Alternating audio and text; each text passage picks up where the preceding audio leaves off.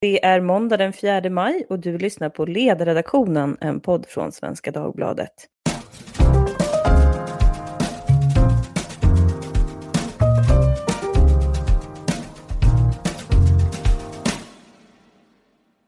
Jag heter Lydia Wåhlsten och idag ska vi prata om svensk politiks motsvarighet till Greta Garbo.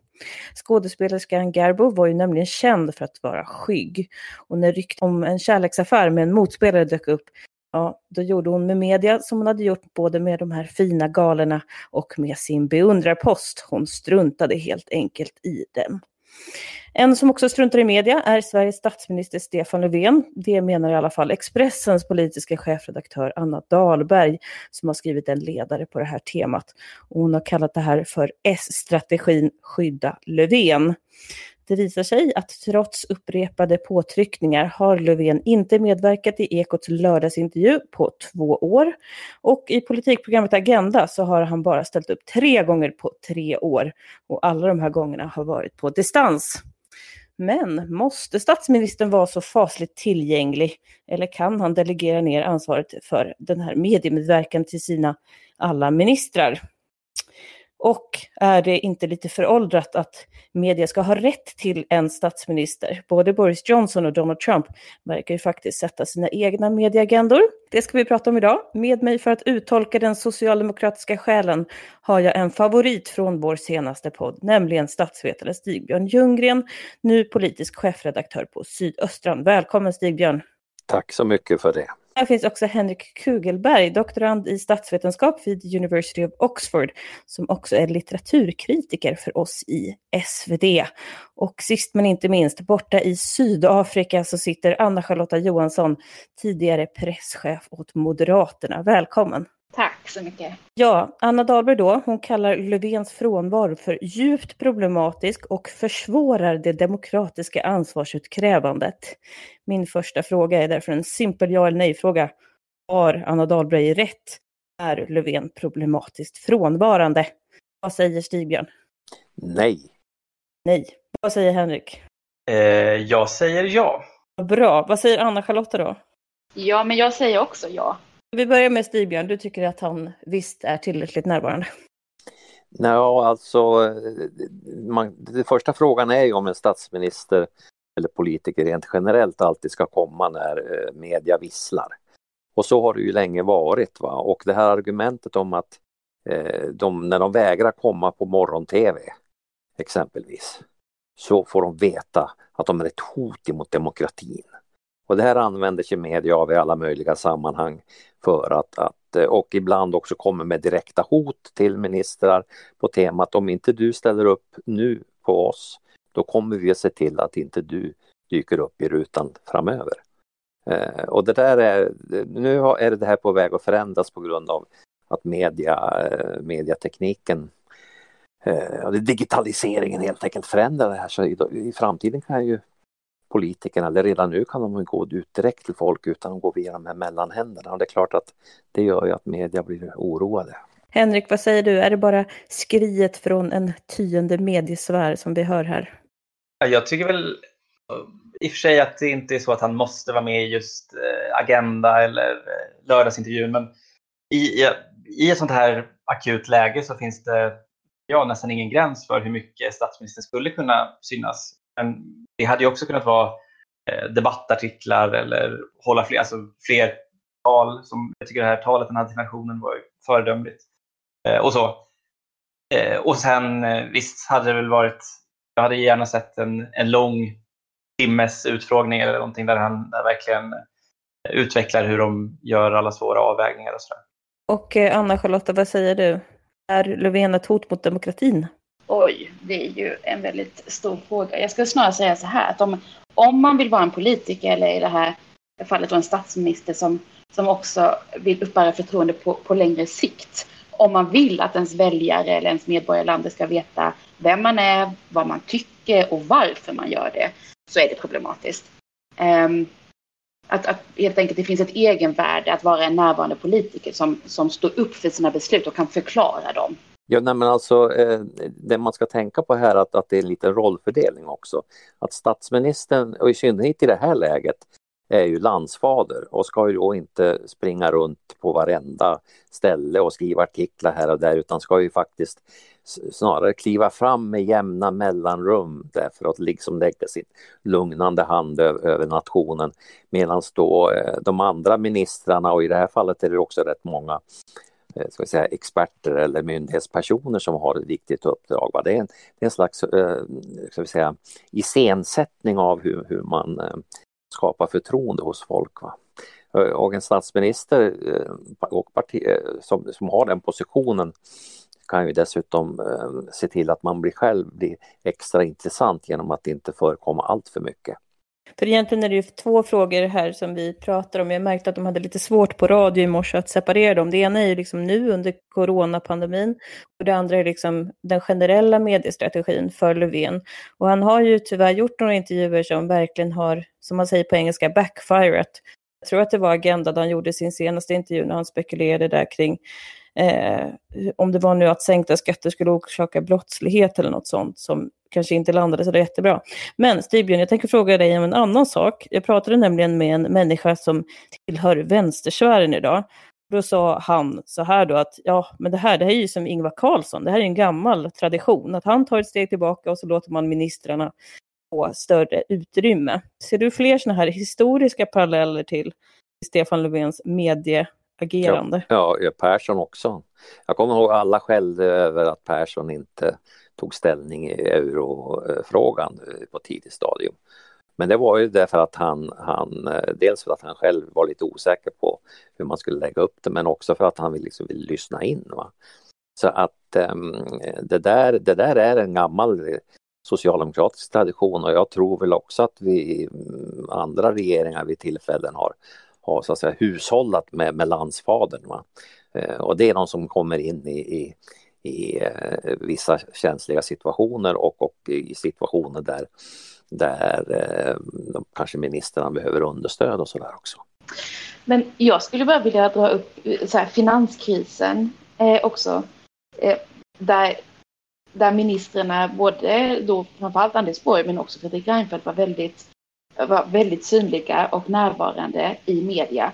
Och det är väl egentligen i kristider som man också prövas. Det är då det är viktigt att vara närvarande och inte skjuta beslut eller förklaringar till myndighetspersoner. Ehm, jag tycker, ja, framför allt i en sån här tid, sen vet vi ju egentligen att Stefan Löfven har under många år duckat media. Det talar de flesta journalister om och vi som har jobbat inom politiken har, har väntat månader på att att vi ska få datum till dueller eller debatter eller liknande. Så jag skulle nog säga att, att, att det är inte bara den här eh, covid-19-epidemin eh, som har gjort detta, utan det har ju varit så här i flera år. Ja, kan du inte berätta lite grann när du jobbade för Moderaterna då och arbetet just gentemot Socialdemokraterna? Nej, men egentligen, jag, jag hörde intervjun med, med, eh, med Brunander som är eh, press Ehm, sekreterare presschef för, för eh, Löfven, som säger då att det har att göra, att han inte syns så mycket och inte närvarar så mycket har att göra med det nya medielandskapet. Eh, och då skulle jag säga att det håller inte jag med om. Eh, alltså att, att, att ett mediehus har flera redaktioner, det såg vi redan i slutet av eh, egentligen första mandatperioden under alliansregeringen. Jag kommer ihåg att vi jobbade väldigt mycket på det för att försöka förstå det och anpassa också vårt sätt. Eh, hur man kan få ringa på vattnet av en nyhet eller dela upp nyheterna. Jag kommer ihåg att jag hade en chef som sa så här, vi måste alltså skära salamikorven i tunnare skivor. Eh, så att det är liksom inte något nytt som har kommit till under Löfvens tid skulle jag säga. Eh, sen har vi väl en svensk politisk tradition också av att vara hyfsat transparenta och, och öppna när det gäller vid interpellationer eller frågestund i riksdagen. Att alltid ta frågor eh, från media efteråt. Och därför står jag att Löfven har, har, har, har gjort förändringar.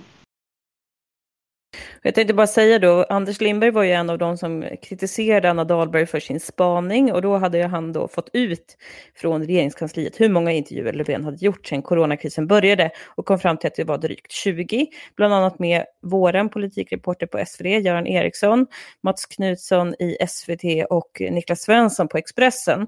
Och ändå då, så när man skickar runt den här frågan om Löfven är för frånvarande eller inte svarar på sådana ansvarsutkrävande intervjuer som de kallar det, då är det sex av åtta redaktioner som säger att han inte är tillräckligt tillgänglig.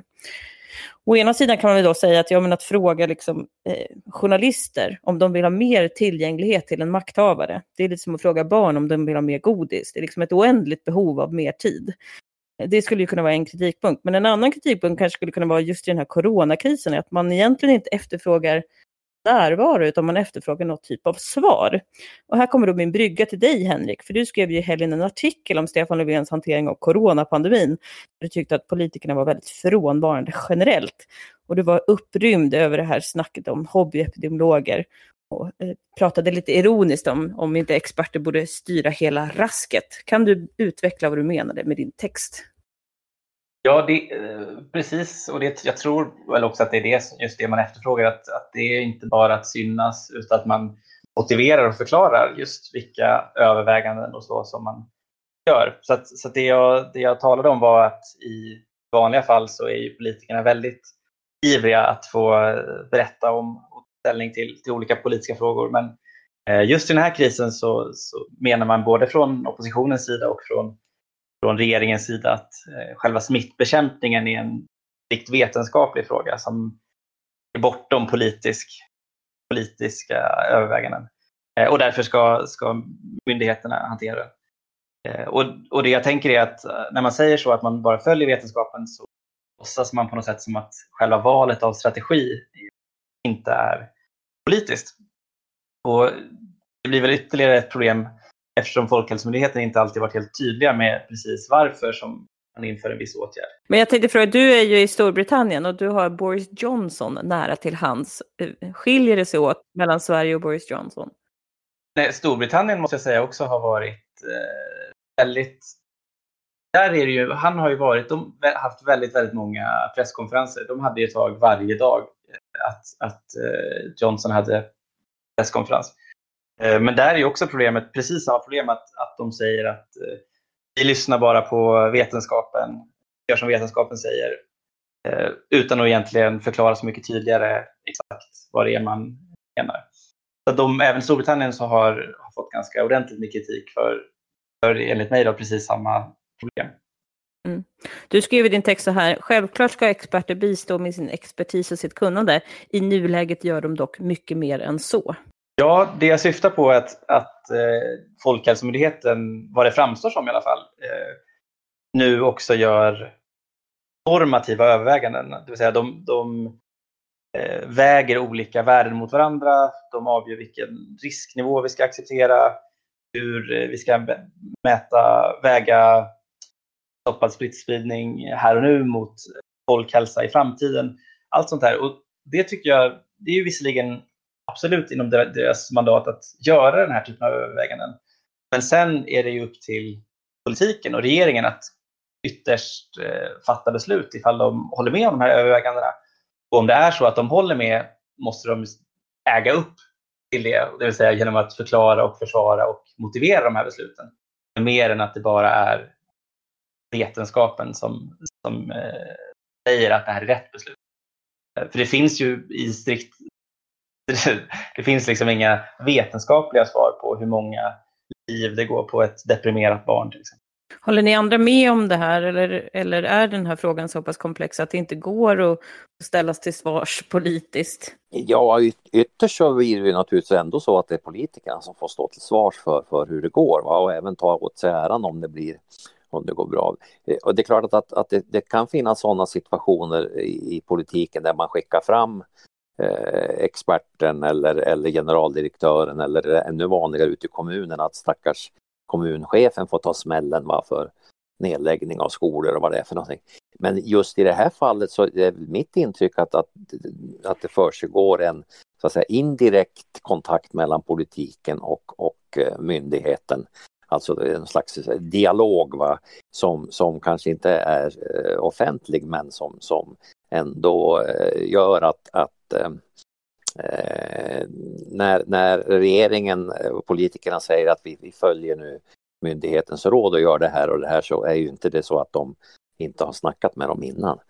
Eh, men, men jag tror att, att det är klart att, att de flesta ministrar här har nog ingen större lust att, att liksom kliva framåt och ta, ta rollen och tala om exakt hur många som har dött och, och eh, hur smittan sprids och så, utan det överlåter man till, till, ehm, till de här experterna. Det är möjligtvis i en ekonomisk kris om man har en finansminister som är ekonom så kan ju vederbörande kanske kliva fram eh, betydligt mer än i det här fallet. För jag tänkte just på den parallellen då med Reinfeldt och Borg. Om man ser på Stefan Löfven nu, mycket går ju till Lena Hallengren.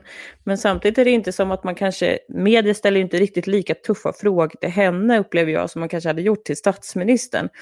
Är det här problemet ligger att okej, okay, vi har en statsminister då som, som använder sina ministrar mer aktivt. Borde då media också ställa om att gå på ministrarna hårdare? Ja, kanske. Det, det, borde, eller det, borde, ja, det, det borde de väl eh, generellt kan man tycka. Men samtidigt så är ju också regeringen kollektivt ansvarig för alla besluten. Så det är ju och det, finns, det finns ju ett grundläggande pedagogiskt problem tycker jag i, i den svenska liksom, förvaltningsmodellen där att Eh, media vill få en slags, i medialogiken så är det ministern som är ansvarig oavsett om det är en skandal på Transportstyrelsen eller vad det kan vara. Men, men samtidigt så är det ju, regeringen fattar ju alla beslut tillsammans är ju liksom tanken. Eh, det är ju det som, som eh, ministerstyre handlar om framför allt, mer än någonting annat. Ibland handlar det ju också om att, att bara visa närvaro. Som jag, jag såg det kom en artikel här bara för ett par timmar sedan att, att eh, finska statsministern hade gett kommentar idag på väg in på möte, tror jag, eller det var efter, nej, in på möte. Eh, och det var någonting i rubrik att det är tuffa förhandlingar om vägen ur viruspandemin.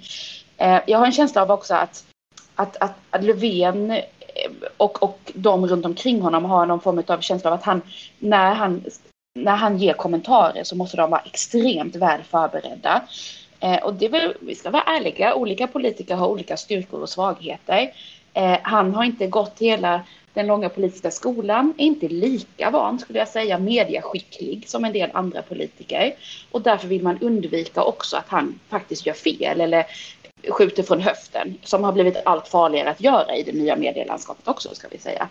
Eh, men det handlar väl också om att eh, vilken nivå man lägger det på. Det behöver inte betyda att han står och redogör för i detalj vilka beslut som har fattats utifrån ehm, utifrån hur viruspandemin sprids eller inte, eh, när ett vaccin kan vara på plats eller inte, utan det handlar om att visa ledarskap ändå på ett, på ett balanserat sätt skulle jag säga och inte ducka. Det ska väl medges att du har en poäng. Vad bra. Jo, men alltså man väljer ju den arena där vederbörande passar bäst. Va? Eh, men och har man en Gösta Boman under naglarna så ser man ju till att sätta ut honom i skärgården va? Eh, för att få bästa inramningen och så vidare och så vidare. Så att, så att man ser till att välja. Och det är där man har medarbetare då som, som i, i bästa fall kan få också eh, den här politikern att lyssna på dem när de säger att du ska inte göra det och det. Det finns ju exempel på sådana som inte har lyssnat. Men finns det en nedre gräns då? Vi säger, att, eh, vi säger rent hypotetiskt att Stefan Löfven inte har talets gåva, lika väl som till exempel Carl Bildt. Men finns det en nedre gräns att han ändå måste ställa upp på vissa av de här långa intervjuerna som Anna Dahlberg efterlyser? Eller kan man utkräva ansvar på något annat sätt? Henrik? Det är en bra fråga. Om man ser till just den här frågan så, så har det ju inte, även det kommunikationen som regeringen själva har gått ut med har inte varit har inte varit jättetydlig om man ser till deras egna strategidokument och sådär. Men där, även där har det varit mycket så, vi, vi vill göra rätt sak vid rätt tillfälle, vilket ju är ju självklart sant. Vem, vem, skulle inte, vem skulle vilja göra fel sak vid fel tillfälle?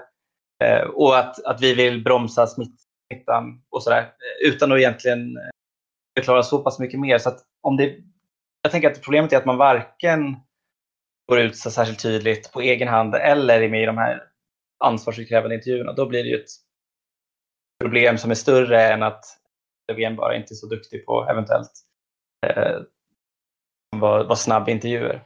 Mm. Jag ska säga att jag har pratat med en rad människor idag som jobbar med politik väldigt ingående. De flesta är ändå överens om det här med att Löfven ställer upp för lite på intervjuer. Så de är då inte på Stigbjörns linje.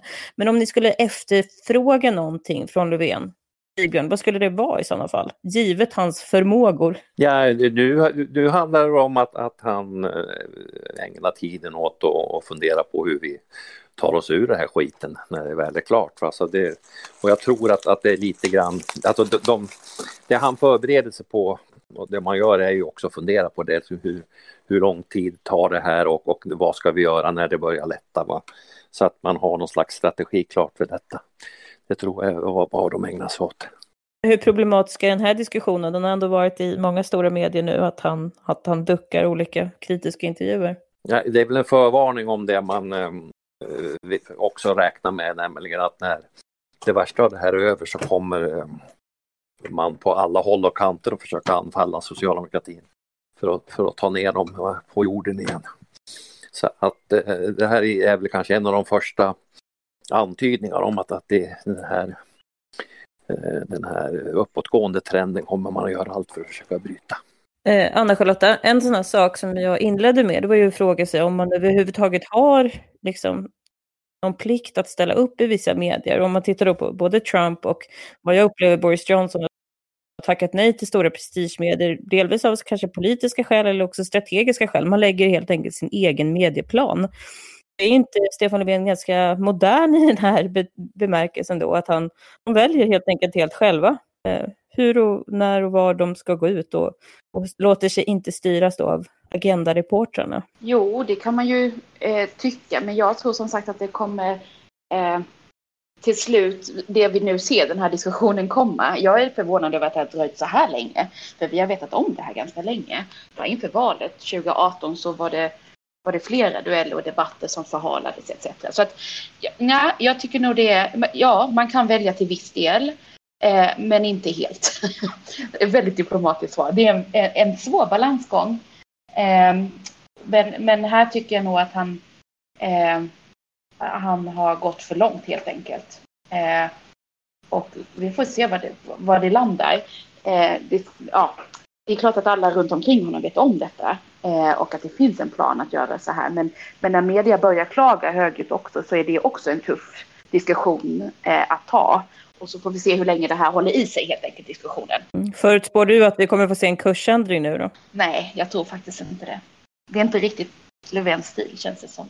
En sån här sak som jag studsade på, det var att eh, man hänvisar då till att jo, men han har haft jättemycket pressträffar i liksom, regeringens under regeringens flagg. Men då har han aldrig tagit enskilda intervjuer efter de här pressträffarna. Ja, det är jättebra. Alltså det, det är ett jävla ofog. Alltså ett, ett, folk, folk undra varför ställer journalisterna så korkade frågor på, den här, på de här eh, pressträffarna? Alltså varför? Jo, det beror ju på att deras bra frågor, deras eh, genomtänkta eh, idéer om vad man ska fråga om, det kör de ju det här enskilda. Så därför så blir presskonferensen, det som vi vanliga mugglare får titta på, blir rätt värdelöst. Va? Så att vill man ha vill man ha de bra frågorna, bra kontroll liksom över dagordningen, då är det, det, ni har chansen att ställa era frågor nu. Och sen är det tack och adjö. Så att, jag, tycker, jag tycker man ska sluta helt och hållet med de här intervjuerna efteråt. Det är ett ofog. Ja, det gör det till en transportsträcka. Jag har ju sagt tidigare och även skrivit om det här med Folkhälsomyndighetens presskonferenser som är väldigt mycket ja, en kaffe och fikapaus. Att, eh, att det skulle då indikera att det finns ett begränsat antal eh, kritiska frågor. Det känns ju väldigt oroväckande. Som att det, det, vi, har, det, vi har tio och sen tar det slut då. Vi måste hålla på dem till de enskilda. Eh, men Anna, Charlotte, jag tänkte på dig. Tycker du att det är konstigt att han inte tar enskilda intervjuer? Ja, men ska vi säga också, jag var van att arbeta på ett visst sätt. Så ja, utifrån den kontexten och så många år eh, och hur det funkar då så tycker jag det är jättemärkligt att media köper det. Eh, så jag, jag, kan också förstå varför man, gör, varför man gör det, för det tar en enorm tid att avsluta varje presskonferens med enskilda eh, frågor till varje journalist. Samtidigt blir det om man har en pigg minister som är duktig på media, då vill man göra det för att då gör det också att, att det blir en närmre intervju än att, man, att, än att en statsminister eller utrikesminister bara står på ett podium. Det känns väldigt långt ifrån så att säga. Det är liksom lättare att göra en one-to-one som man säger med en kamera. Man får bättre närvaro till den som tittar på det. Så att, eh, ja, så skulle jag vilja förklara det. Men du har ju mycket kontakter med journalister fortfarande. Vad är liksom det allmänna intrycket av Löfven? Det verkar ju som att Anna Dahlberg satte fingret på någonting som många gått omkring och känt här nu. Det liksom rämnar här och där. Ja, jag, jag tror det. Um, det jag har hört under många år som sagt är att han, han vill inte göra fel. Eh, han är inte lika, han, han är inte lika bra på att som politiker skjuta från hösten, höften och man vill inte att politiker egentligen skjuter från höften men ibland måste de göra det och när de gör det så måste det bli bra annars kan det bli eh, problem helt enkelt. Ja, han hade ju en företrädare som sköt från höften rätt ivrigt och det är väl lite grann de spåren som förskräcker. Precis, och då kanske han har dragit lite för långt åt, dragit åt, åt skruven lite för hårt helt enkelt. Ett mellanting hade kanske varit att föredra om man nu heter Stefan Löfven helt enkelt. Om man heter någonting annat och har andra kvaliteter och styrkor och svagheter så, så kanske man hade kunnat vara mer tillgänglig. Jag har två frågor kvar då innan vi ska avsluta för idag. Den första frågan är, vad har det här för effekt? Att han inte syns så mycket, om någon? Ja, det går uppåt i opinionsmätningarna. Ja, exakt. Jag säger han åker lite snål, om man tar den här krisen så åker han just nu snålskjuts på Tegnell. Ja, jo, jo. Det är, det är, man jobbar klokt. Henrik, vad säger du, statsvetare? Ja, precis. Det måste jag säga är lite bortom min direkta expertis, men, men eh, jag tror att effekten är väl allt beror på lite hur, hur det kommer se ut om några månader. Det är väl det, är väl det tråkiga svaret, att det är väl än så länge för tidigt att säga om, om, eh, om det här. Ja, risken är att den här strategin kommer, eh, då talar jag om, om mediestrategin, att den kommer bita honom i rumpan så att säga. Att det blir, att det blir ett tillräckligt stort missnöje som liksom kokar upp och så blir det inte något bra. Men det återstår väl lite att se. Det har gått bra hittills. Att, men ska jag säga att du också avfärdar då det här med att det skulle bidra till ett demokratiskt underskott, att han inte låter sig frågas ut? Ja, det, men det tror det, det är klart, om det skulle vara någon typ av extrem situation så tror jag att, att, eh, att det är klart det skulle vara demokratiskt underskott. Men, men, men jag måste, det tycker jag nog inte är huvudsakliga problemet med, med hanteringen, att, att uh, utfrågningarna uteblir. Det, jag håller med att, där håller jag med Stig, att det måste finnas någon typ av balans. Det kan inte vara så att eh, politikerna är skyldiga att, att så fort någon redaktion vill ha en intervju, att de måste komma dit. Där det finns så pass många redaktioner att välja bland. Men går man inte till någon redaktion överhuvudtaget, då kan det bli det visar sig också att, han, att de ger nyheter då till en journalist, en särskild journalist på DN. Eh, reagerar du på det, Anna-Charlotta? Mm. Nej, det gör jag inte. För Alltså, så är det ju också. Eh, att, att allt, det, det bygger ju också på relationer, så är det. Eh, det är som vilken arbetsplats som helst. Eh, att, att vissa fungerar man väldigt bra med, vissa kan man inte kommunicera med. Då måste man försöka i alla fall. Men om man själv får välja med vem man vill jobba med i ett projekt, i det här fallet då kanske göra en intervju med för att prata om en svår fråga, så kanske man helst vill jobba, göra det med den personen som, som, som man har en bra dialog med helt enkelt. Där man tycker att, att det blir ett balanserat liksom, inslag eller artikel. Um, ja. Min sista fråga är eh, lite omvärldsbevakningsfråga. Eh, vad ni har sett och hört utomlands ifrån. Finns det någon statsminister som ni kan inspireras av och som ni tycker att vi borde titta på?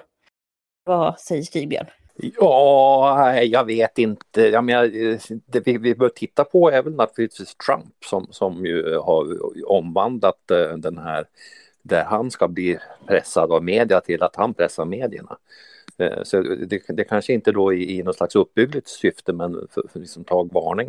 Det är så här det kommer att kunna bli framöver. Va? Att, att, att um, Alltså vi ska ju klart för oss att media inte betraktas längre som någon som står vid sidan om och skildrar politiken neutralt utan också som en, en makthavare bland, bland det som, som är, ska säga, den, popul, den politiska populismen eh, har ju tagit näring ur media va, kan man säga. Den mediapopulistiska logiken är, är, är biter journalisterna i rumpan nu va, om det är någonting som händer. Henrik, vad tittar du på för land? Är det Nya Zeeland? De har fått mycket beröm.